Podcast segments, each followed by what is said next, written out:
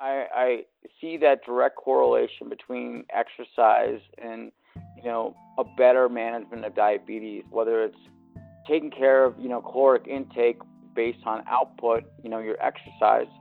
It could be rugby, chopping wood, or running down a mountain. You know all those you know help.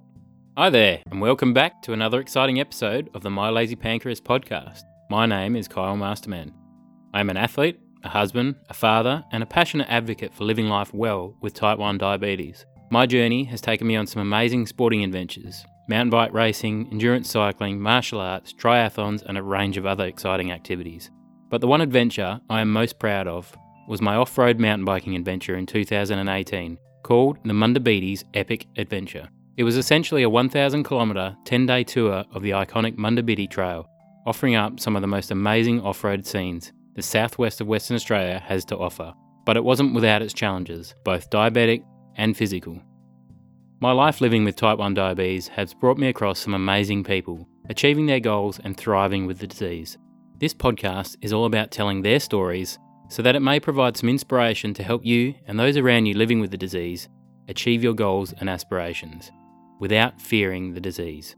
This is episode number 5, and today I am honoured to introduce you to Doug Masiuk, Doug is a US based endurance running athlete with a huge passion for type 1 diabetes advocacy in the community. Living with the disease for over 40 years has not stopped this man chasing his goals in any way.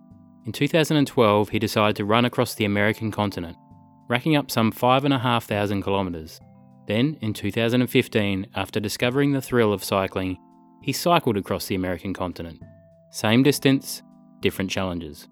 Then came a change of scenery in 2019 when he decided to come to Australia with a goal of running across the Australian continent. After enduring the vast emptiness of the Nullarbor and 40 plus degrees heat, he made it to the South Australian border. However, he was forced to pull out due to injury. He still managed to rack up 1500 kilometres, which is a pretty epic achievement in my eyes. I don't want to give too much away, so let's get into today's podcast so you can hear Doug tell his inspiring story. Before we do, please be sure to subscribe to the podcast, if you like it, that is. You can do this via your favourite podcasting app, SoundCloud, or my blog at mylazypancreas.com. That's mylazypancreas.com. Thank you so much for listening, and I do hope you enjoy this episode. Welcome, Doug. Thanks very much for joining in. Yeah, thank you, Carl.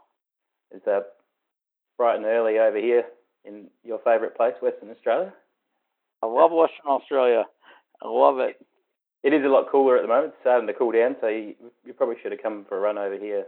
You know, this time of the year, it's a, a lot nicer. Well, you're, you're welcome. Maybe it was just trying to make my life harder, so it was following me. So as soon yeah. as I left, it got better.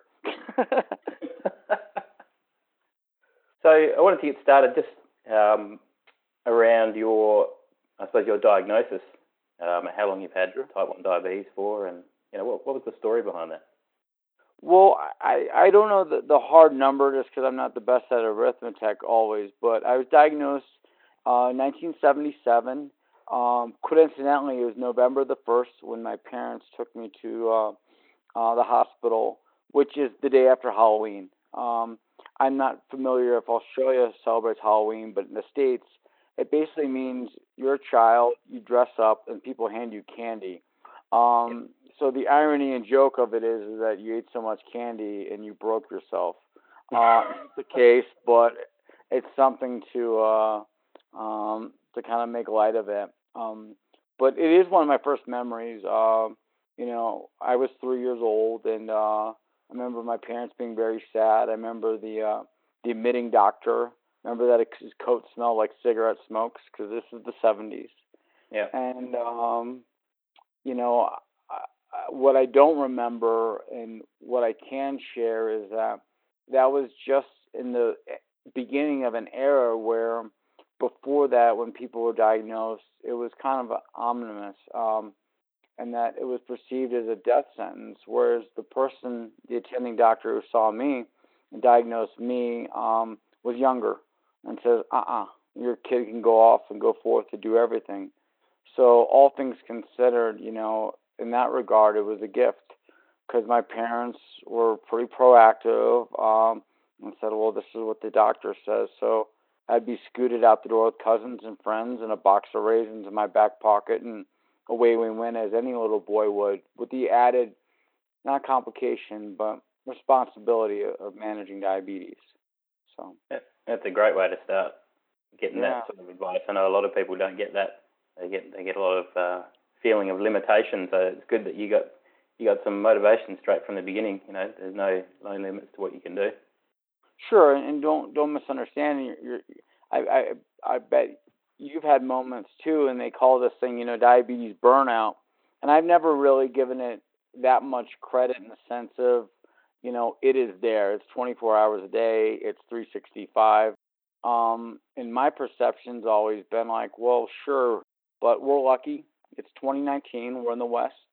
Uh, there's beautiful science and medicine that advocate in advance uh, and give us great great resources.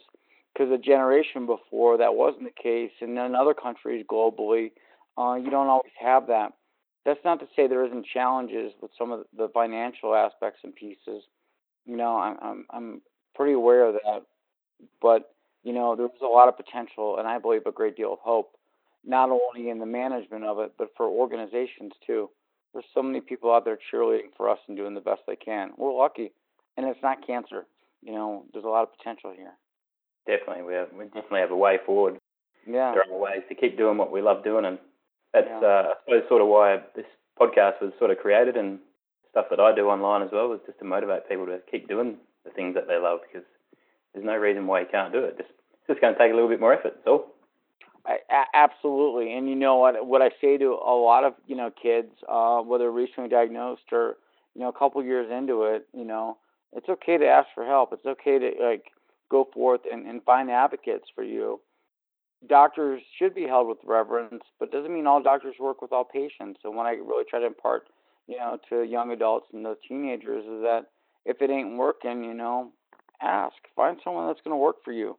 And you know, the doctor, they're not going to be insulted um, because kind of like you choose a spouse or a partner, you know, you, you choose your doctor. So you know, there's a lot of dating that goes on in that world. Well, why can't there be in, in finding a healthcare professional? It's not always easy, but you know, especially in, in those sensitive ages too, because honesty is such a big part of it. But also respecting the person that's on your team uh, and taking what they say to heart and at least trying. Yeah. And, and that you're right there. That the key word there is team. You know, they're they're yeah. on your team. They're there to help you make make the most of it, right? Sure, absolutely, yeah. yeah those are the people out there that are listening and don't know who you are. Give us a bit of a rundown on, on first of all, what sort of sports do you do? Uh, wow. Uh, I really like ping pong. Uh, I don't play yeah. nearly as much as I'd like to. It's easy. You don't have to leave your house. Um, but uh, I, I guess what I'm known for is is running. Um, you know, I as a kid, um, I had an aptitude for it. I was pokey at learning how to tie my shoes. Uh, so I knew how to ride a bike, but those shoelaces would wind up in bike cranks. So I'd dump the bike and just chase my mates, you know, and friends, and you know, I'd just keep up and run. Um, so you know, in primary school, in those environments, I just had a, a gift for it. Now that was an, an era, and you know, family being what they are, organized sports are important. Running's a solitary thing. So I was put into soccer, and I had some talent at, at, at soccer. Um, and I was lucky again in that I had coaches that said, well, whatever, just because you're diabetic doesn't mean you can't do sprints. So, you know, it, worked out great. But that I kind of neglected my health and that you become a young adult, you go through university, you get a job, you do those sorts of things. And, um, you know, like anyone struggling to try to, you know, maintain a balance of work, life, relationships, health, uh, you know, sometimes health becomes the first thing that gets thrown out the door, or at least exercise and I was definitely, um, you know, affected by that. So that in my early 30s, um, took the p- passing of, of an aunt who I was really close with, who died unexpectedly from a heart attack, and that just broke my heart. I mean, it, it, it just ripped me apart and ripped me to shreds, and it got me thinking. In that, you know, someone like that with relatively good health and not like a pre-existing condition like diabetes know, that could happen to them. you know, if I had any shot to make it to their age, let alone, you know, even or just longer, you know, I needed to to change something. So I put on a pair of running shoes one night and ran maybe a quarter mile, fell over, got sick, walked home, slept for two days. Um, but then went out again and ran a little bit further, and then a little bit further became 10 miles. And then in the course of a basically like three months, I was running not every day, but close to 20 miles a night. And I'm doing it quickly because if you wanted to make it to the highway and back, you know, you better run fast. So that that just opened up other opportunities for me. And eventually, it was like, well, geez, this is fun, but you've seen that sidewalk 8,000 times. You know, why not run across the United States? And everyone thought I was out of my mind. But I started looking into it and realized that others had done it. And it wasn't just this, you know, like Forrest Gump. It wasn't this fictional thing. Like people literally had done it. But no one with type 1. And at that moment, no one with any form of diabetes. So that I started making plans. And in 2012, I left from San Francisco and yeah, started running across the U.S. So after that, um, because we're talking about sports, uh, I tried to run a, a famous iconic trail in the U.S., the Appalachian Trail. Um, I did some other events too, and I needed a break from running, so I got a bike and being bored with it after, you know, going around the neighborhood for about two weeks. I said I'm going to ride across the U.S. And I wasn't a big cyclist at the moment, but I live in the mountains of Colorado, and um, we're you know 3,000 meters above sea level. So if I could go over these passes and basically 100 miles, uh, I knew that I could ride it across the U.S. And I did, and then my bike's at the ocean, the Atlantic Ocean. And I'm pedaling to California, so I still primarily run, but I bike a lot too. So yeah. Good to hear. Good to hear. A, a fellow cyclist. It's uh, yeah, the love yeah. of my life as well is, is cycling, mountain biking, and, and road cycling.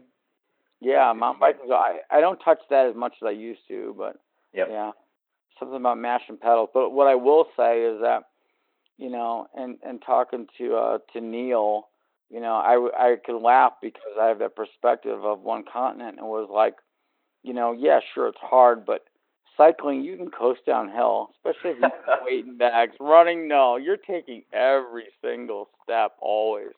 So just something I, I I can smirk about because none of it's easy, but at the same time, at least you get little reprieves on the bicycle, or you can. So, so, so what you're saying is, is yours was harder than Neil's? Is that what you're saying? no, by no means. What I'm saying, yeah. anyone running across a continent, you know, that's just always just in the whole other level of pain. Yeah. Uh, and biking, I think mentally has its own challenges because you're moving at speeds and that shoulder of the road, that's just nerve wracking uh, when you're dealing with all that traffic and cars. Running, you can kind of like skirt off to the side. Biking, you can't. That's a flat tire and going over the handlebars, you know.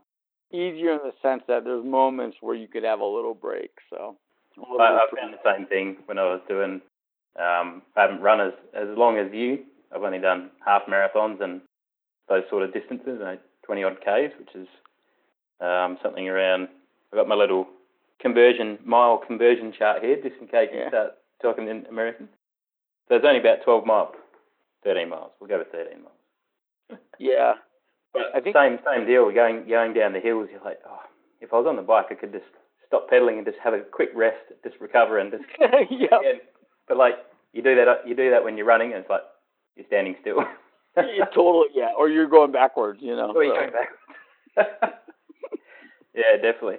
With the the the ride across America is um, you obviously said that was just something that just popped up because you were you're you're running every day and then realized, hey, I can go a long distance. No, it it was a little bit more a little bit more serious in the sense that uh in that year I ran close to 7,000 miles, so that would be like I don't know, my math will be wrong here, but 16 My chart doesn't go that way. Yeah. 16,000 K, 20,000 K, something absurd. And metabolically, I was just struggling. Like nothing was wrong with me, but just basically a sense of chronic fatigue. hmm Some would say, well, go to the beach and lay down, you know? Like, no. uh, because I I see that direct correlation between exercise and you know a better management of diabetes, whether it's taking care of you know caloric intake based on output, you know your exercise. It could be rugby, chopping wood, or running down a mountain. You know all those you know help maybe min- minimize the amount of insulin needed, and then also um, just liking that, liking being active so that when they said, well, maybe you should take a break from running for like six weeks, just regroup, let your body not heal, but get some energy back. I said, well, okay. And that turned into me buying a bike seven days later, and then soon thereafter saying, well, what if, you know, which is not the direction any my my medical team wanted it to go, but so what? Here I am, you know. Um, That's the dangerous thing with with cycling. You you do long distance cycling, probably the same with running. You, you're out there and you got that break and you got that time to think and come up with these things, and you're like, yeah, this feels good. I, I could do that, no problem. And you come up with these crazy ass ideas. So it's a yeah. bit of a dangerous sport. well, and and with cycling, what was what was really rewarding was that, and when I my run across the United States, it started and then we put some feelers out and we started doing events in communities. And then once you run across the continent, you're in a cult. Like you were straight up in a cult. And there's a group in the U.S. and it's called USA Crossers, and you are part of this tribe. Um, and what was really special and unique about you know my effort and my project was that the amount of community outreach I was doing.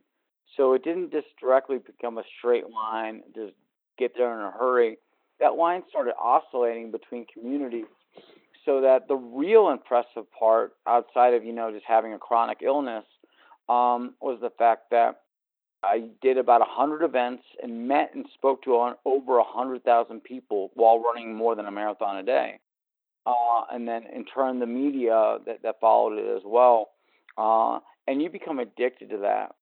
When the idea came about for the cycling uh, I reached out to different diabetic organizations. I reached out to other groups, and they became sure, so that it was almost turnkey, and it became a lot simpler to go into an elementary school and meet three diabetic kids and talk to the school about bicycling. It became easier to go to the American Diabetes Association event with the project they work at the YMCA and talk to their community. Uh, and then at a universities and other groups along the way and then one was in Phoenix, Arizona, and it gets really desolate, like the Nullarbor is desolate out in the southwest part of the U.S. I picked someone up on the last third that helped me, uh, like a support vehicle, and we went to this event in Phoenix, and there was something like 8,000 people there, and you're just talking to them. That's a big deal. That's a large number, and it wasn't organic because work did go into it. The people that helped put it together worked very, very hard, but you've already done it once, so you know what that means to a group of people. And so that, you know, the idea with Australia is is you can run in a vacuum and run very quietly. But I think that, you know, with diabetes and I think with everyone participating on some level, you don't know who's watching. You don't know what it means to them. And you know, with the type one, you know, you can get into vernacular and definition, but you get someone that's 18, 12 saying, "Hey, I do all this stuff, And I'm I'm active." There could be an adult with type 2 and they could be having a pity party, but if they learn of your story, you may be motivated. You may never ever ever hear to that. But in turn, you're changing someone's life because they're like, well, they could do it. What's my excuse? And they're a kid. I'm an adult. You know, and type two is a little bit can be simpler, So you don't know what that means to them, and that's what you know. A lot of these projects for me, after running across the U.S., became about uh, to kind of cheerily navigate and inspire, and hopefully some other diabetic will run across Antarctica or whatever, you know. So something, yeah. Yeah, that's fantastic. It's it's a great way to uh, motivate you, but also motivate everyone else. Is you, utilizing the community and that inspiration in the community to push yourself harder, but also I suppose they they call it silent heroes, people that don't they see your your story and your motive, they get motivated by it and they push on, but you never hear about it. So it's really great that you're utilising what you're doing to help inspire others. So it's fantastic. I sort of enjoy doing the same thing. Yeah, I mean, and for me, it's it's insanely personal, you know, in that you'll meet people and you do it long enough. And one thing I do is one mile runs for diabetes in communities, and they get really formal and organized with insurance and banners and DJs and cameras and you name it. But it's just a mile, and for some people that's a big deal. And you know, I've stuck with that in that if you haven't been active since you know active since high school, you know, and here you are in your 40s and you're a little bit overweight, you have kids, life, time, all this, but you run that mile in high school or that 1500 meters. Say, well, I could do that. 5K could be very daunting to that person. And that we've had, you know, four year olds and a 94 year old on the same route. So right. it's all about inclusion. But people have gone back and come back to me and said, you know, I was embarrassed, I was overweight, I was all these things. And I've been running on my own. I could finally run a mile uh, and I'm really excited to come out and do that. You know, the first year I kind of fell apart, but I'm back at it. Or I've gone off and run my first half marathon. And for me, you know, just the the loss of my aunt, you know, it's someone who's very special to me. And you know, without that moment, who knows where life would have taken me? But you know, I I feel as if you know I owe a lot of that to her because just the nature of who she was and how that in fact changed my life to own my diabetes and be responsible with it again. So yeah, and now you're you're passing that same motivation on, and that's Hopefully. that one mile run. That's pun intended here. Small steps, right? It's only only one mile, but it's enough to get people started motivated that can feel that they can achieve something that small, but then move on to the next stage, and then the next stage, and they, they keep getting better and better, and they keep on doing it. Yeah, That's great. Yeah, absolutely. So how far was the run across America? What was the what was the distance? It was like thirty four fifty, like right around there, miles. Miles, so kilometers. Yeah. I think that's like up in the the sixes and sevens. So, um, seven thousand. Yeah, wow. uh, and I averaged thirty miles a day.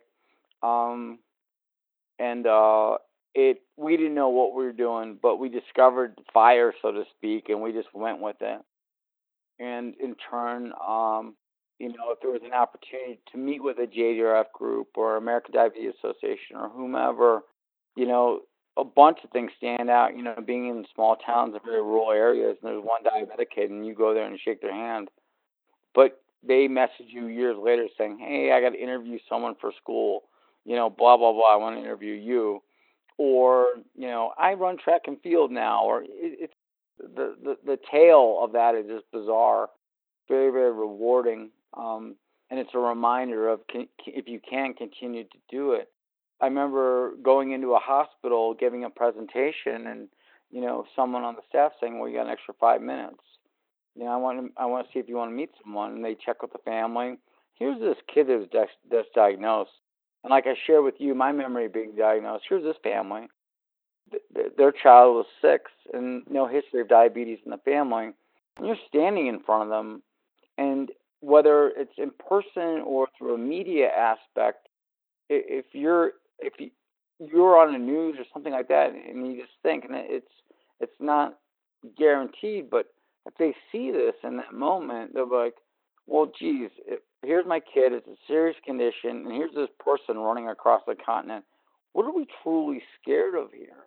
Like me with my admitting doctor when I was diagnosed, like, nah, yeah, there's responsibility, and it's not easy. And of course, you'd prefer for something different in life, nothing's really broken if you're hucking it across the continent.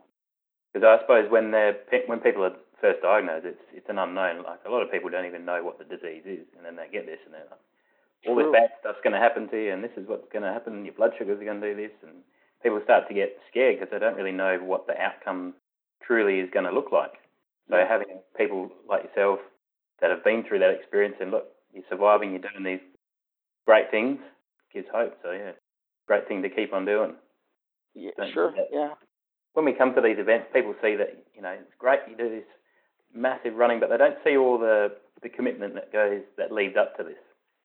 So what was the sort of I, I remember you know my training when I did the the Munda Biddi trail last year. It was 3 a.m. in the gym for an hour on on the spin bike every single morning going through the motions. Um, and that was every every morning for like six months when I was at work, and then obviously big big rides when I was at home. But what's the same thing that you went through? Well, um, if you got a free moment, you're either thinking about running or you're running. You don't try to overdo it beforehand to be worn out. And you know, a big part of me is is if you're not running, you're always on your feet. In the nature of my life, I'm on my feet a lot, so that you just build this other kind of strength. Um, so that when you're committed and the, the run the race starts, um, you're more than halfway there with your training, and then it becomes this real rote routine thing and, and a continuation of that. But yeah, I mean, once a week, getting like you know 25 mile runs, or if you couldn't do it in one shot, you would be up in the AM, you know, running a a bulk of that, and then running the remainder of the rest of the day. And like, well, sweet, there's 22 miles, you know, in in two shifts and then in between, you know, if you got time, you know, you can go out and say, well, I just ran for two hours. You go eat lunch and you hop on the bike for two more hours. Uh, and somehow you find something to go run 90 more minutes at the end of the day. And then you, I, I've looked at a cardio like, well, that's five and a half hours, and you've also been on your feet in between. So all you need to do is like just move your butt for six, seven hours a day, and there it is. It's just ramping up into that just keeping you know, your body used to that that movement and keeping the hardship. 36 yeah. k's a day. That's that's pretty that's pretty good. I was uh, stalking your Garmin, and I, I saw you were doing over a million steps. Was that was per month, wasn't it? Yeah, yeah. 1.1 million steps in a month. That's crazy. It and you know, I screwed up because uh, some of my stuff on Garmin being in the Nullarbor and we're it back, and I didn't do my homework and test it good enough but knowing it, it would track my runs, but then the syncing of the footsteps when we were out there for February, I would have ended up with like 1.9 or close to 2 million. I was like, ooh, that's a lot of footsteps. Yeah. So it may be better. I don't know that hard number, like, oh, 2 million footsteps, you know? And I was like, I think it was that. It's a, it's a very different thing on, on, on maybe your ego. I don't know. But yeah it's uh I've been really blessed and lucky for the most part in that you know some really chronic serious stuff that can happen from you know using your body like that just like a machine um my body's allowed me to continue to do that and act upon you know the desires and dreams of the mind you know it's I, I don't want to say frustrating, but at the same time, you know, I like completion. Um, and, you know, at the end there, you know, when I was coming to the realization that you can't run, you can't move, you know, that hurts and that stings. And you can say, sure, look at this accomplishment. In Western Australia in the summer, yeah, it's no joke. But in my mind, I'm like, that's not the continent.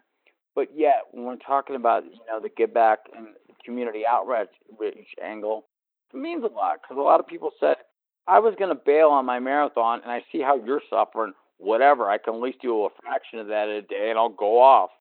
So, you know, you're fueling that too. So you're you're serving the purpose, but then your ego, your drive, your thing, and it's like, uh, start putting out that frequency of footsteps and you start running risks. And towards the end of the day, I sprained an ankle really bad on my left side. Just it rolled over. And we wrapped it, put ice on it, ibuprofen, all that. It was still swollen, still ran on it. And then after five days of that, the swelling went down. It felt I could still run. It would hurt, but it would run. And then the opposing side of the body started compensating. So in the quad muscle, the ligaments, the tendons, the muscles started tearing, the ligaments started getting stretched out, and then it was hard being able to lift my leg up. So to get into a vehicle, I'd have to pick my thigh up and put it like plop it in a seat stop you there for a sec, though. We yeah. rewind a bit. We probably missed. People are probably thinking, "What are you talking about running running in Western Australia?" So after you run across America, you sort of decide to do run across Australia, right? So from City Beach in Western Australia to Sydney. Correct. You know, it's uh, after the U.S. Uh, the attempt to break the record on the Appalachian Trail, which runs along the east coast of uh, of the U.S. And then the bike ride in 2016. and I really wanted to run the Tour de France route. No one had ever done it. Someone beat me to it last summer. But Were they I, type one diabetic though? No, no, no. Just Red just, Bull's doing it for you, mate. just a human being like everyone else, you know. um, Just a regular mortal. yeah, exactly. Um, Australia came about and said, well, a they speak English. B you've met people there. C um, yeah, it's a continent. I started making plans. Things started coming together with support and sponsors uh, through Nike, through Garmin, through Skratch Labs. Um, some people that I had met, and I live in a resort community in the mountains, like a lot of skiing going on, and a famous race called the Leadville 100 is just over the mountain from us, the next town over. Uh, some people from Australia that have come here to do that, and these pieces started coming into place. So a lot of the logistics just started happening, and then I felt strong enough so that by October, it was getting close. By November, closer. By December, one's like, okay, you're doing this. And had you been to Australia before and seen no. sort of like the Nullarbor? Never, never. Would, would you have given it more time, or would you still have done the same same thing if you'd come out and seen the Nullarbor first? Uh, I, I, Would I you have would- done anything different? Yeah, awesome question. And you know, it's um, you know, to choke back tears. You know, and my support crew when we were making our way to Sydney after you know I threw in the towel. The question is, will you do this again? Question to them is, would you join me again? and then how would you do it better? And you know, some friends that have run across you know continents or trails and any of these other things, you know, most all of them have gone with some kind of like physical therapy type person. So that enrolling the ankle, we would have caught that right side, which would have given me a better fighting chance. They may have said, "Good, take four days off. What's four days at the risk of the back end? So what? You'll still finish. Heal your ankle. Just different things that I may have not been equipped and prepared to make that decision on. Also, from a vehicle standpoint, too, smaller because it's it's really, really, really demanding on your crew. You know, I could talk about coasting downhill on a bike, but you know, when you're talking about supporting runs like this, to me, it's always you know the love and support and generosity, the selflessness from the crew, uh, because it's 5:30 and you use the excuse of I'm tired. I've been running all day yesterday. It's hot. They're like, so what? I heard this before, and I'm tired of chasing you all the time. But I still have a smile, and I'm still your biggest cheerleader. So let's go, so that you know you could give that that group a reprieve, and then one vehicle goes out, and then the next one drags their feet and feels like a human being for a little bit. Because you come in there, you're a whole array and myriad of emotions. You're great, you're miserable, you want to die, you're on top of the earth, you're hot, you're hungry, you're thirsty, you're basically a big, big, big baby uh, that has words, and your crew has to interact and deal and keep you going. So, So um, it's safe to say you need some strong-minded people to take you on that journey. A lot of people, I know it's it's hard enough just being a, a regular type one diabetic when you know you got your family to deal with that, the uh, the ups and downs that goes with that. So doing that on a more intense basis over a long period of time, you're gonna have to have some strong-willed people. Well, and, and also, one of the people on my crew was a nurse, so she's at least familiar enough with diabetes. And you know, the longer you have diabetes, it's just the bigger your database is becoming. Uh, so you understand these cause and effect relationships. But after the first week, I would wake up, my blood sugar would be 60 or 70, barely on any background insulin. I continuously cut back. So if I'm on like 15 units of Levemir a day, or 30 in two doses, I would start shrinking that back 14, 13, 12, 11, 10. So the further we got into the run, the more I was cutting back that background because the liver just wasn't dumping glucose in the same kind of way. Uh, and I would eat five breakfasts, and I could, after six days of that, I just gave up. And I said, good, I'm going to eat candy bars, a, a Snickers bar as a snack. I would eat three of those. My blood sugar would be at 70. I would go run for 60 minutes. I'd come back. My sugar would be at 38. Whoa. That should not happen. so for those uh, in Australia, 70, 70 milligrams per deciliter is about around about four millimole. And coming down, what did you say? 20, 28? 38. 38. So what's that? That's around two millimole Yeah. After three candy bars. It just shows how much. Like I've always seen it, like walking in particular, just increases insulin sensitivity so much. It's it's a great thing to do. So imagine doing that many steps every day is going to really increase your insulin sensitivity. And I saw on your interview with Neil, you you're talking about one unit was dropping you. I think you said about 70 points. So again, about three and a half millimole, maybe four. That was in the beginning. Okay. One unit would like one unit could take me from 220 down well below 100. Wow. Uh, eh, but in the morning I would eat five breakfasts, like two peanut butter and jelly sandwiches, go run, so 70 down to like 50. Eat like three eggs and a banana, same thing, 70, and then come back down to down to 50. No insulin. Do that three more times, like five pieces of French toast. It didn't matter syrup. Come back. Sugar would maybe be like 80 at that point, and then come back and sugar would be at 60. No insulin. Do that two more times. Uh, no insulin.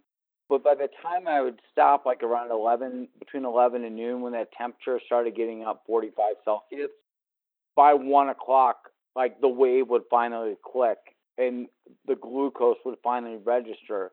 So I'd have a high blood sugar of like 200 with no insulin. Then you correct it with two units. And then, bam, you, you're eating within the hour, anyways, again. So the evenings would, would even out more. But every now and again, you'd eat dinner and the same thing. You'd eat another dinner. And sometimes that other dinner would just throw an erratic number up. Like you'd see that line trending up towards 300. Uh, but the day before, that line would be sinking. You were really on top. It was like driving a, a or riding a mountain bike. Like you were really finessing the wheels around all the obstacles always. Uh, and we did it without any detriment to diabetes, but we had the glucagon ready because it was just for me a really uncharted place to be, and that having that kind of sensitivity, but not really having that much insulin either. So I suppose the other thing is your body's using up so much glucose that your muscles are just starving for glucose. So when that glucose finally gets in there, it just goes straight into your muscles and doesn't even touch your blood sugar. Right.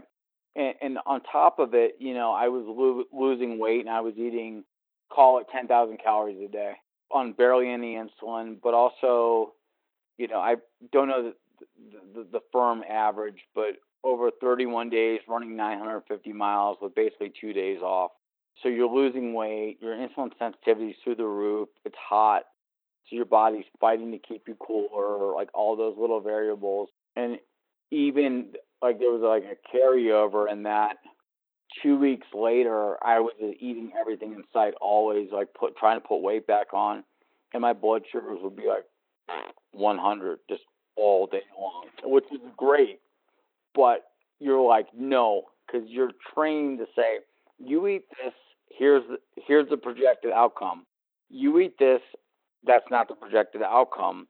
So you got to be patient with it, be ready on insulin, but also get to a point where you would go back to historically how you best understand it. Uh, and there were moments it was very, very frustrating to be like, wow, it's 58. I still got to run, you know, 20, uh, basically a marathon more. And I don't know how to get my blood sugar up. Like, we've already tried like a liter of orange juice and that did nothing. It was like fighting like a demon that you just could not kill. You just could not. We just kept on throwing food at it, and eventually it sat quietly enough. So It's, you touched on something really good when uh, you had your interview with Neil, being proactive rather than reactive. I think that's a really good thing. One of, the, one of the key things you said was you can't take insulin away. You can give insulin, but you can't take it away. yeah, And sometimes we sort of become impatient. We, we see that number and we know that whatever we've given should be bringing us down, but we, we tend to get a bit, little bit impatient and then overdo it, and then you've got too much insulin on board, and you end up being that crash. So I think you know having that, especially when with all this running that you're doing and how sensitive you are, that taking that proactive and being patient, waiting for that insulin to work, probably the, the safer thing to do. And we're saying this as adults and people that have lived with it a long time, you know, and if we can really impart that to, you know, like those teenagers uh, and those families, you know, you want to understand the relationship between exercise, diet, and insulin, you know, and if you got a good grasp on that as a foundation, then you can start better understanding some more complexity in the variables. You go to the hospital with a hypo, that's serious and what you should do, but you don't want to go to the hospital with that hypo. Sometimes if it if it's trending to sit there watching and year over year over year with, with bad blood sugars on the high side, of course. And people have different interactions with higher blood sugars than others. Like some people, 200 feels like murder. You know, it just feels really horrible and overwhelming. But you know, with a kid, you know, and if they're playing football and it's 200, you know, okay, good. How do you tweak and perfect it? And with microdosing on pumps, you get more into it. But build that framework first, because like, oh, it's 200. Here's three units. Oh wow, you're not playing football. You're going to the hospital, and it's daunting. You had a snack, you overate, but still you're a kid and then you compound that with hormones and everything else and the complexity of managing it. Um, you know, like you said, being a little bit patient and having some perspective too. I'm not yeah. advocating for being on, on the high side, but what I'm saying is you trying to live life and you're trying to live life with the understanding of how diabetes works with it and how those variables impact it. And you know what? We can say this all I'll say all this all day long, but tomorrow it's gonna say, sweet, you just ran 20 miles and your blood sugar's 300. Because mm. we felt like messing up. You know it all. No, you don't, because human the way the body works sometimes. Yeah, we call that random ass diabetes. Dude, totally, totally. so. That happens so much. yeah, yeah, exactly. Like you said before, you didn't quite make it across Australia, but I think what you did achieve is still pretty epic. You should be pretty proud of where you got to, particularly running across the Nullarbor. You know, that's what. What was the temperature that you reached up there? Uh, we saw on a thermometer one day, and this was like at 11:45 in front of a, a truck stop, 46 Celsius. Um, and I know I, I know it went out. We didn't have the best internet connection out there, so we didn't always know.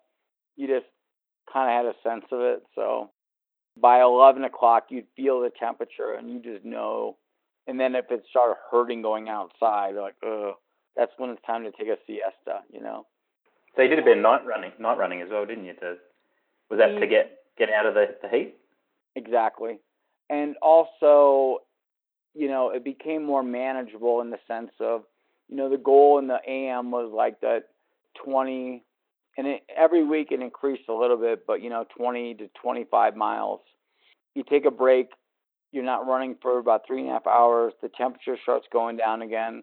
It gets below 100 or like 42 Celsius, and um, good. You just need to go run 10 more miles. That's it, and then you're done by like five o'clock, 5:30. You know, you make dinner. You go eat a second dinner, and you start getting ready for bed to go do it all over the next day. What's it like running it at night time? Like, I know when I when I go mountain biking at night time, it's pretty exhilarating. I feel it's a, probably a lot more fun at night time. Is it similar similar with the running? And I would be at dusk. Uh, for me, yeah, it'd be cooler and very quiet.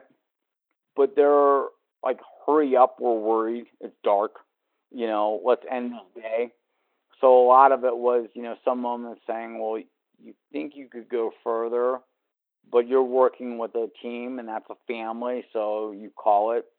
And not that they held me back, but you're making smart decisions to set yourself up day over day over day for successes. So I didn't get too far in, in, into the nighttime. So, but I have run at night, and it can be. I don't know.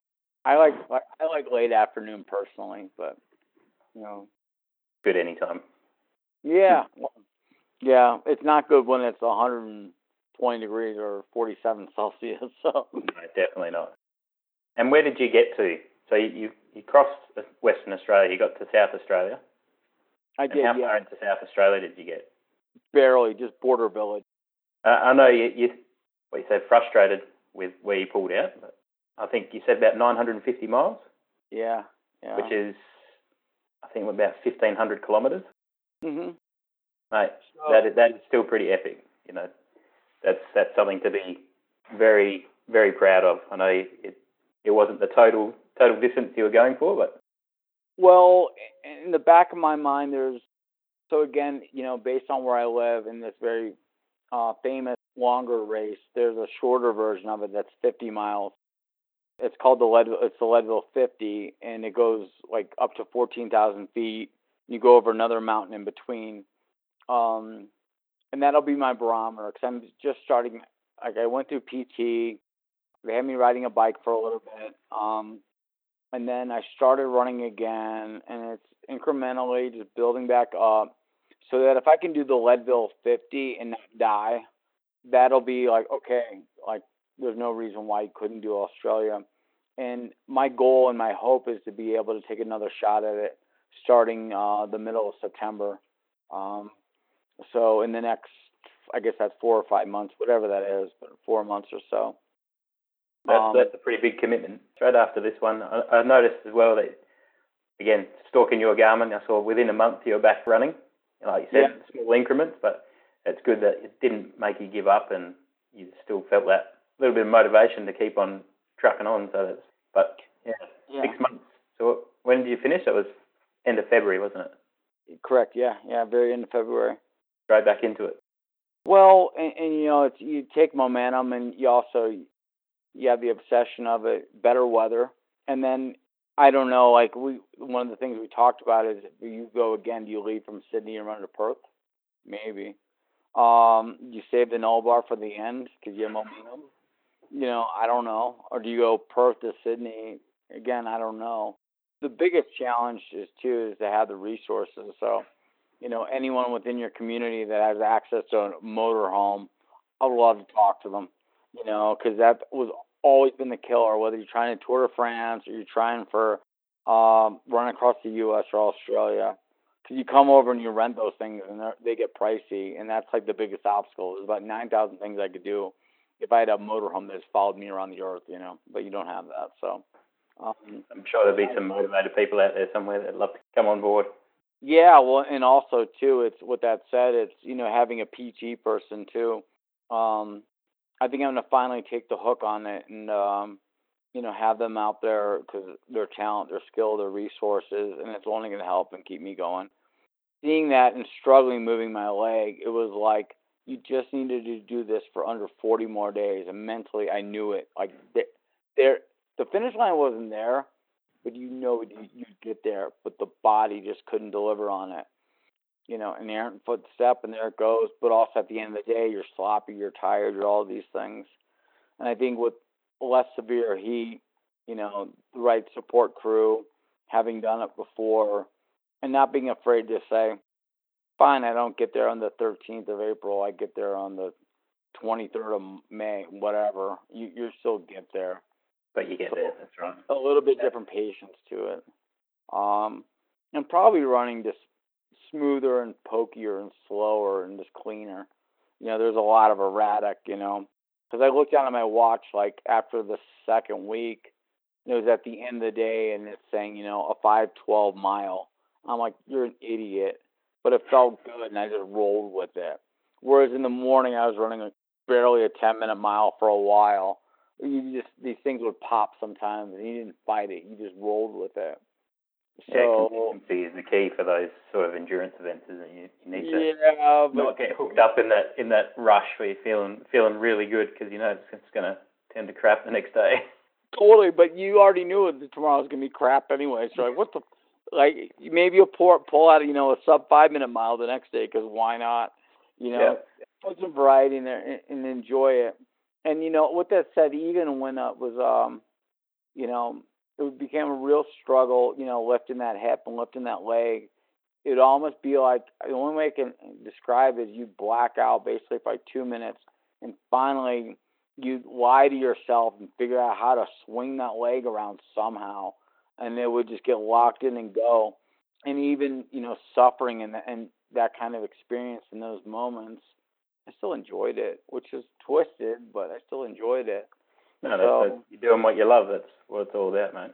Yeah, yeah, yeah, yeah, absolutely, absolutely. That's, so having that physio person on your team, I think, would be very important.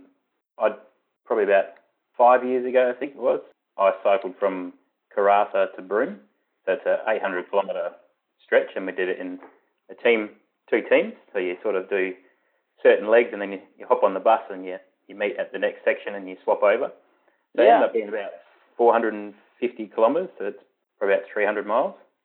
Wow. Um, and someone that I was doing it with was actually a physio. And I remember middle of the night, 3 a.m., I'm sitting on the bus, legs stretched out across the seats, and she's putting in acupuncture needles throughout my leg to you know, keep the muscles working. And that was, that was so beneficial having that person on board. I think that would be a really good addition to your team, I think. And you know, I, I I've been stubborn in that some people I know who've done it a long time ago would be like, whatever, you just go, don't overthink it. And then other people that are that are doing these things are saying, uh uh-uh, uh, because you're you're putting out the mileage. So, you know, it is kind of a philosophy. It almost comes down to like you know religious sensibilities, you know, one way or another. But I think now just based on, you know, if I had that kind of support and that as a resource also, if I wasn't in the Nullarbor and there was an MRI, you know, all these things woulda, coulda, shoulda, but you know, the circumstances and the environment are what they are. You know, how do you set yourself up for success? And that comes down to planning and ingrained in people that are I don't want to say successfully, but people that are managing diabetes. Diabetes loves routine. Diabetes loves planning. Diabetes loves these things that can be kind of boring and not, you know, you know, as a whim. But you know, Which doesn't work for people like us. True, yeah, but you know, and I, I I say that because I, I I do value it and I do appreciate it and do see its benefits and merits because, you know, if you're going to eat Thanksgiving or you know Easter uh, brunch, well, if you're able to hop on the bike for three hours, maybe it's easier uh, rather than saying, well, I'll correct it with a pile of insulin. Yeah, Yeah. that's an option too, but you know, earned, so to speak, and that comes down to planning, you know. And I, um, I really think that you know a big part of it, and now with diabetes being a pandemic, you know, not only you know in your home in Australia the numbers are increasing, but here in the states and globally, the more people that can get advocate you can advocate for, and you know try to try to inspire them to go off and do their own great stuff in the communities then in turn motivate that next person you know, we got a better shot at fighting it because you know it's not cheap. It's it has a whole other dimension of the time demand on it, you know, and then it gets into quality of life and shortening of life, complications, and all that. So I, I think it's type ones, in a lot of ways, there can be some sensitivity towards you know the increasing numbers primarily coming from type twos, but let's keep those type two numbers down and maybe more research dollars goes back to type one yeah, the, the the real fight in the globe right now is, is that as a pandemic and all those people entering in as type twos, because in part, you know, lack of activity and dietary choices. Um, and it's not an us and them equation. It's more of that's just where we are in the world now. And I think in type ones, you're forced to contend with it in a very different way. So, Yeah. why do you want what we got? And go back to both motivation and, and planning. With your run across Australia, I noticed you had a big list of names on tape that you were you were sticking to your shoe every day. What's the story behind that? So, um, you know, it gets lonely out there. There's a million reasons not to get out of bed. Um, and it just became an idea to put it out there and say, "Hey, I'll run for you for the day." And I going again, I'll do it different. I'll organize it differently. But you have this name and this person that's watching, and don't let them down. So when you feel like, and I never was really at a moment like, I'm not going to take another step. This is too hard, blah. Except for in the end when I literally just couldn't. But you look down, yeah. You look down at your foot, and it may see dire, and you may be covered in sweat, and the tractor trailers are really close, and there's you know some roadkill out there. You're reminded of something beyond you, much bigger than you, and a connection and a counterpoint in the universe. Someone who's watching and cheerleading that day on a very specific level. Um, some of the notes I would get would be really encouraging and, and, and just really, really touching. So, yeah, someone wrote me uh, why and their frustration with, you know, access to insulin and some of the complications they recently had and just the hardship they were experiencing. And they're saying, well, you know, maybe I should start getting active again. Thank you for doing this. And wow. you look at the name the shoe and be like, your life's easy. You're just running across the continent. You're not. You don't have the weight on your wall, the weight on your shoulders like this person is experiencing this moment. Although all of us with diabetes over a long enough timeline, you know, will have moments like that, but it becomes again bigger than you. And I'm just a vessel. You know, research, amazing doctors, uh, politicians who advocate for us, philanthropists who choose to make diabetes a priority uh, families, our, our support groups, our friends. You know, we're a reflection of a lot of people's, you know, effort and energy. Um, my gift is just my feet, you know, and ability to lend a voice to it. But I only exist because of that effort and that hard work and their sacrifice and choice. All of us do too. So we can look at a lot of the negativity and aspiring for better, but at the same time, there's a lot to be grateful for in this moment because it's not Dr. Banting in 2021 saying maybe that this will work in the discovery of insulin, maybe it won't. You know, we've come a long way. Um, and there's a lot to be, again, very appreciative of. So, yeah, go out to those community the Type 1 Diabetes Family Center. What Becca does, holy crap, that's what an amazing resource you guys have. That's mm. beautiful. And those she's got a whole bunch of teenagers on, on camp at the moment as well. I, I, I saw that. Yeah. Yeah. I saw that. Got some good songs happening that they're making up around diabetes, and like they're all having some a good time. Yeah, yeah. I always so. seem to miss it. I'm always at work when those camps are on. Otherwise, I'd be popping along as well. Yeah, you know, being an adult's hard some days. So yeah. So I'd love to sit around and talk more about sports. There's so much, so much to talk about. Don't have that much time today before we sort of head off, have you got any sort of motivational message for the masses out there, people that um, are looking at you and wondering how they can start exercising a bit more, or um, yeah, what what would you say? I'll skew that a little bit. If you you know, in your followers, in your audience, if you have you know people that are already active and engaged, find someone that isn't. If they're a pre-diabetic or a type two diabetic, like not dumb it down in a bad way, but if you're like racing the Tour de France, that's one thing, right? If you're like trying to do Everesting, that's one thing, all right? So maybe you bike down, you know, the path that goes along the river in Perth, fine. But find someone and kind of champion and cheerlead with them a little bit and take a moment to give back to that community. And, you know, you'll probably feel grateful for that. You know, again, it's a four year old and a 94 year old? You know, how do you create outlets for opportunities? Sometimes it comes to leadership and, you know, finding another person with diabetes uh, that may be struggling in some ways. It won't just simply be about the activity, but some people are shy. Some people don't want the more organized institutional aspect, but one on one, it can make a huge change in their life and you know who knows? They may be the one giving you uh direction and uh, advice in the future too because they will figure out something that that we never even dreamt of. But also too um there's always reasons not to but and it's a little bit unfair because prime ministers or presidents have people that cook them food and do their laundry. I can't say my president right now is an active guy but previous ones have been someone like Bill Gates, all these people find time to get active 30 minutes a day. And if they can, I think all of us um, can try to make it a priority and just find, start at 30 minutes. And you don't need to break a world record. You just need to move the body. Mm-hmm. Uh, and a little bit adds up. And do that over a long enough timeline, you know, you'll be better off as a person, but your diabetes will definitely benefit from that because that balance between exercise, diet, and insulin is so huge. Hopefully, yeah, people man. can take that and find some people to coach and find some inspiration to get moving every day. Absolutely, absolutely. Thank you so much for setting this up, Kyle. Yeah. No, thank you. Get you back on, talk a bit awesome. more. Probably leading up to your uh, your run again. I love it. I got to follow up with you on that too. So in the meantime, people can check out do like Outrun Diabetes uh, and then that'll link up to social media too if you don't want to Garmin stalk me. So.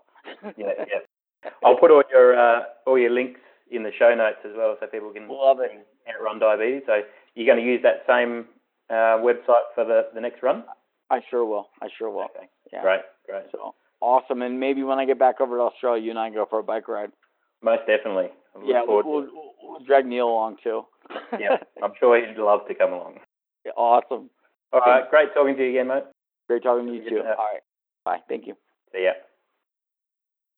Well, I hope you enjoyed today's episode. I know I did.